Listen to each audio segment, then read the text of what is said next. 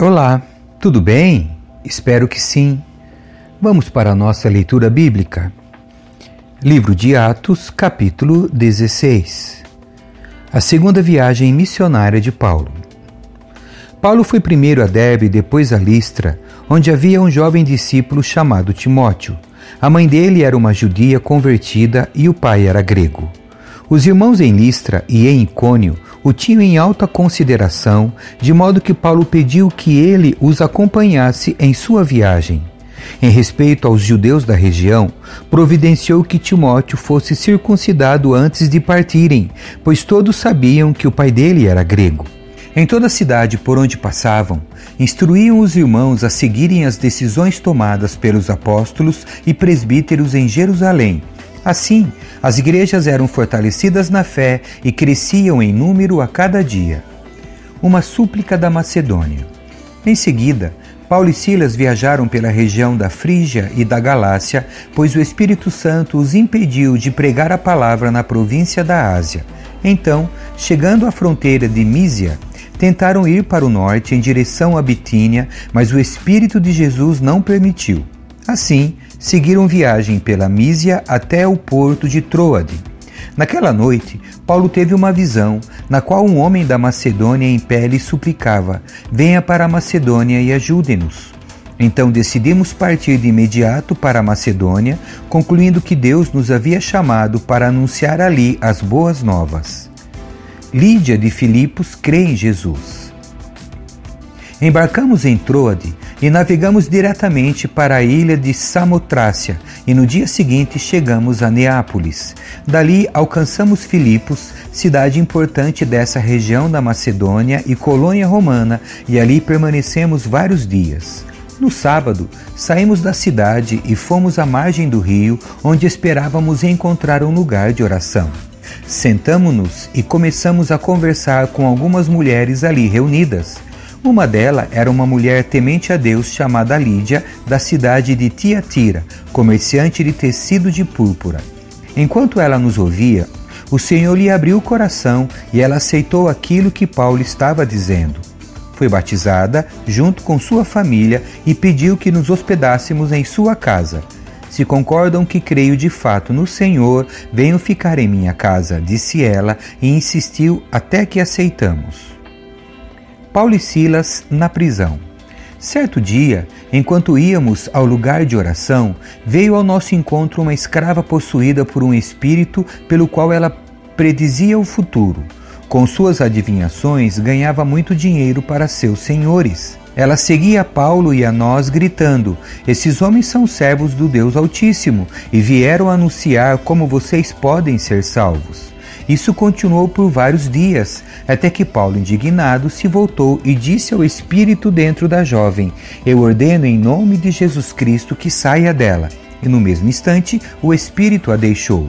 Quando os senhores da escrava viram que suas expectativas de lucro haviam sido frustradas, agarraram Paulo e Silas e os arrastaram à presença das autoridades na praça do mercado. Estes judeus estão tumultuando a cidade, gritaram para os magistrados.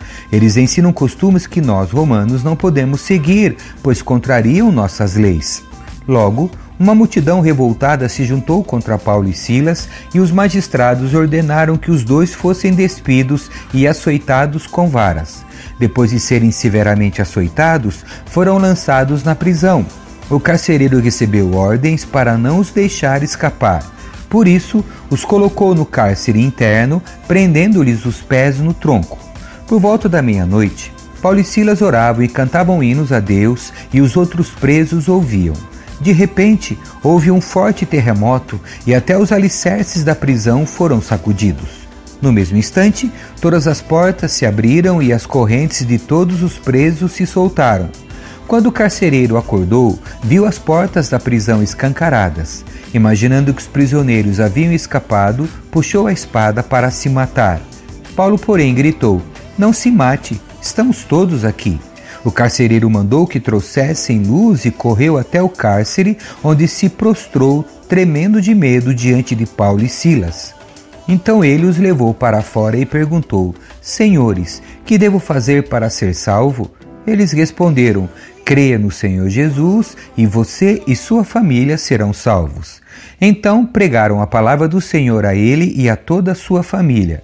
Mesmo sendo tarde da noite, o carcereiro cuidou deles e lavou suas feridas. Em seguida, ele e todos os seus foram batizados. Depois levou-os para sua casa e lhes serviu uma refeição, e ele e toda a sua família se alegraram porque creram em Deus. Na manhã seguinte, os magistrados mandaram os guardas ordenarem ao carcereiro: solte estes homens. Então o carcereiro mandou dizer a Paulo: os magistrados disseram que você e Silas estão livres, vão em paz. Paulo, no entanto, respondeu: Eles nos açoitaram publicamente sem julgamento e nos colocaram na prisão, e nós somos cidadãos romanos. Agora querem que vamos embora às escondidas? De maneira nenhuma, que venham eles mesmos e nos soltem. Os guardas relataram isso aos magistrados, que ficaram assustados por saber que Paulo e Silas eram cidadãos romanos. Foram até a prisão eles pediram desculpas. Então os trouxeram para fora e suplicaram que deixassem a cidade. Quando Paulo e Silas saíram da prisão, voltaram à casa de Lídia. Ali se encontraram com os irmãos e os encorajaram mais uma vez. Depois partiram. Capítulo 17 Paulo anuncia as boas novas em Tessalônica. Então Paulo e Silas passaram pelas cidades de Anfípolis e Apolônia e chegaram a Tessalônica, onde havia uma sinagoga judaica. Como era seu costume, Paulo foi à sinagoga e durante três sábados seguidos discutiu as Escrituras com o povo. Explicou as profecias e provou que era necessário o Cristo sofrer e ressuscitar dos mortos. Esse Jesus de que lhes falo é o Cristo, disse ele.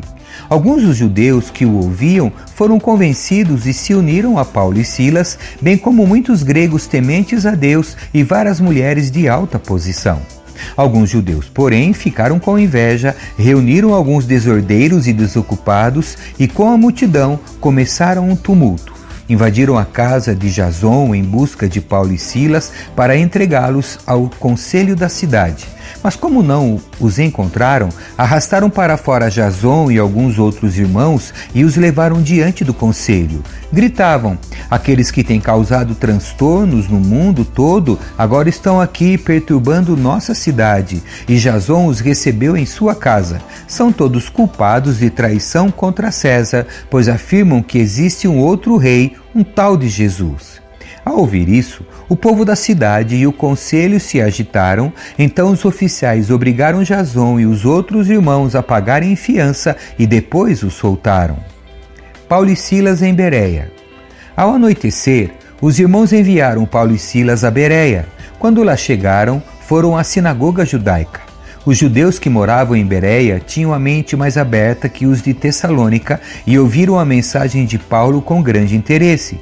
Todos os dias examinavam as Escrituras para ver se Paulo e Silas ensinavam a verdade. Como resultado, muitos judeus creram, assim como vários gregos de alta posição, tanto homens como mulheres. Mas quando os judeus de Tessalônica souberam que Paulo estava pregando a palavra de Deus em Bereia, foram até lá e criaram um alvoroço. Os irmãos agiram de imediato e enviaram Paulo para o litoral, enquanto Silas e Timóteo permaneceram na cidade. Os que acompanharam Paulo o levaram até Atenas e depois voltaram a Bereia com instruções para Silas e Timóteo irem ao encontro dele o mais depressa possível. Paulo anuncia as boas novas em Atenas. Enquanto Paulo esperava por eles em Atenas, ficou muito indignado ao ver ídolos por toda a cidade. Por isso ia à sinagoga debater com os judeus e com os gentios tementes a Deus e falava diariamente na praça pública a todos que ali estavam. Paulo também debateu com alguns dos filósofos epicureus e estoicos. Quando lhes falou de Jesus e da ressurreição, eles perguntaram: O que esse tagarela está querendo dizer? Outros disseram: Parece estar falando de deuses estrangeiros. Então levaram Paulo ao conselho da cidade e disseram: Pode nos dizer que novo ensino é esse? Você diz coisas um tanto estranhas e queremos saber o que significam. Convém explicar que os atenienses, bem como os estrangeiros que viviam em Atenas, pareciam não fazer outra coisa senão discutir as últimas novidades. Então Paulo se levantou diante do conselho e assim se dirigiu a seus membros: Homens de Atenas, Vejo que em todos os aspectos vocês são muito religiosos, pois enquanto andava pela cidade, reparei em seus diversos altares. Um deles trazia a seguinte inscrição: Ao Deus desconhecido. Esse Deus que vocês adoram sem conhecer é exatamente aquele de que lhes falo. Ele é o Deus que fez o mundo e tudo que nele há uma vez que é Senhor dos céus e da terra, não habita em templos feitos por homens, e não é servido por mãos humanas, pois não necessita de coisa alguma. Ele mesmo dá vida e fôlego a tudo e supre cada necessidade. De um só homem ele criou todas as nações da terra, tendo decidido de antemão onde se estabeleceriam e por quanto tempo. Seu propósito era que as nações buscassem a Deus e, tateando, talvez viessem a encontrá-lo, embora ele não esteja longe de nenhum de nós, pois nele vivemos, nos movemos e existimos. Como disseram alguns de seus próprios poetas, somos descendência dele. E por ser isso verdade, não devemos imaginar Deus como um ídolo de ouro, prata ou pedra, projetado por artesãos.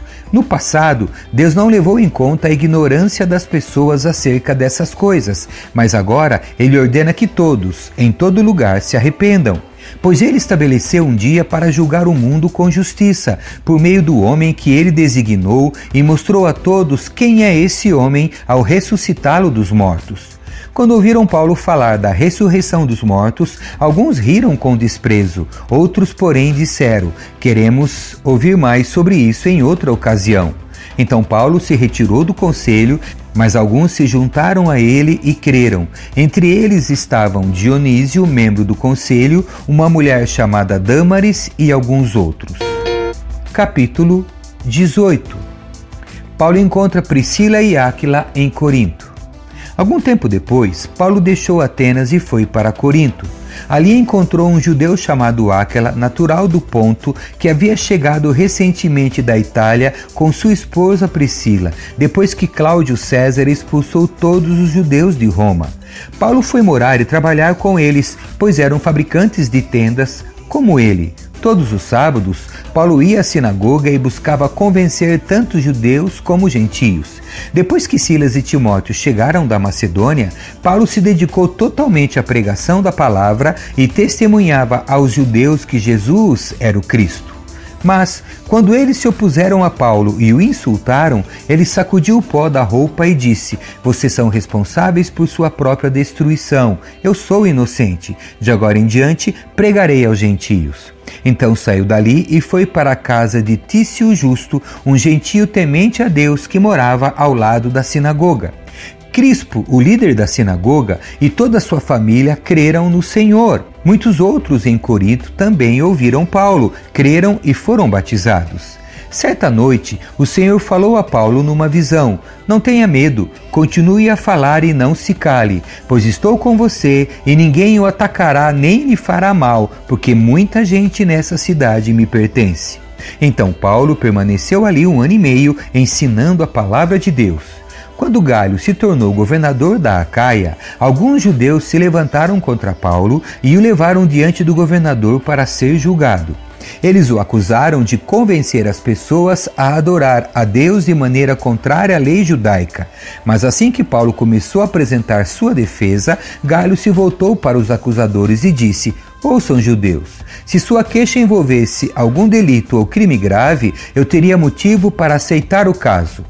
Mas, como se trata apenas de uma questão de palavras e nomes da sua lei, resolvam isso vocês mesmos. Recuso-me a julgar essas coisas. E os expulsou do tribunal.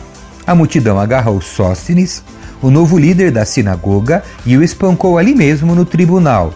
Galho, no entanto, não se importou com isso. Paulo volta a Antioquia da Síria. Paulo ainda permaneceu em Corinto por algum tempo. Então se despediu dos irmãos e foi a Sencreia, onde raspou a cabeça, de acordo com o costume judaico, para marcar o fim de um voto. Em seguida, partiu de navio para a Síria, levando consigo Priscila e Áquila. Chegaram ao porto de Éfeso, onde Paulo os deixou. Enquanto estava ali, foi à sinagoga para debater com os judeus. Eles pediram que ficasse mais tempo, mas ele recusou. Ao despedir-se, Paulo disse: Voltarei depois, se Deus quiser. Então zarpou de Éfeso. A parada seguinte foi no porto de Cesareia, de onde subiu a Jerusalém e visitou a igreja. Em seguida, voltou para Antioquia. Depois de passar algum tempo ali, voltou pela Galácia e pela Frígia, visitando e fortalecendo todos os discípulos. Apolo em Éfeso. Enquanto isso, chegou a Éfeso, vindo de Alexandria, no Egito, um judeu chamado Apolo. Era um orador eloquente que conhecia bem as Escrituras. Tinha sido instruído no caminho do Senhor e ensinava a respeito de Jesus com profundo entusiasmo e exatidão, embora só conhecesse o batismo de João. Quando ouviram falar corajosamente na sinagoga, Priscila e Áquila o chamaram de lado e lhe explicaram com mais exatidão o caminho de Deus. Apolo queria percorrer a Acaia e os irmãos de Éfeso o incentivaram. Escreveram uma carta aos discípulos de lá pedindo que o recebessem bem. Ao chegar, foi de grande ajuda àqueles que, pela graça, haviam crido, pois em debates públicos refutava os judeus com fortes argumentos, usando as Escrituras, demonstrava-lhes que Jesus é o Cristo. Amém. Que Deus abençoe a sua leitura. Tchau.